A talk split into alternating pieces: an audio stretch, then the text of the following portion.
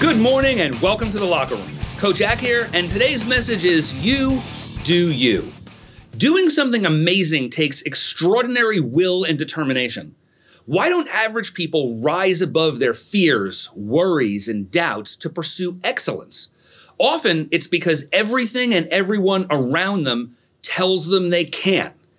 I was recently watching the documentary series Losers and remembering the amazing poise and athleticism of Surya Bonaly, the French figure skater. Despite incredible talent, Bonaly continually had to deal with judges who wanted her to change her style and approach to fit what they saw as more traditional. Instead, she followed her instincts and insisted on skating her way. While she never won Olympic gold, she placed second in five world championships and was the French and European champ many times. I used to joke with my wife that I could do those flying triples if I could just skate fast enough.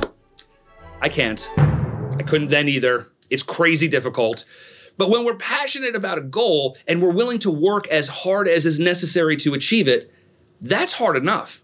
No one wants the community or even one person telling us we can't. We're not right for that. We need to change. We need to chase something else. Why? Why do so many people accept that?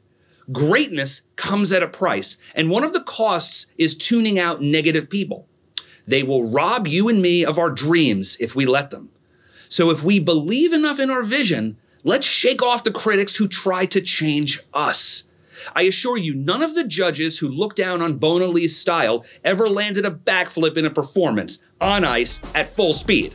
So today, let's dig in and encourage each other to go after the amazing. We may not end up winning gold, but chasing our dreams without apology definitely leads to our very best life. Thanks for joining me in the locker room, guys. We'll see you next time. Make it an amazing day.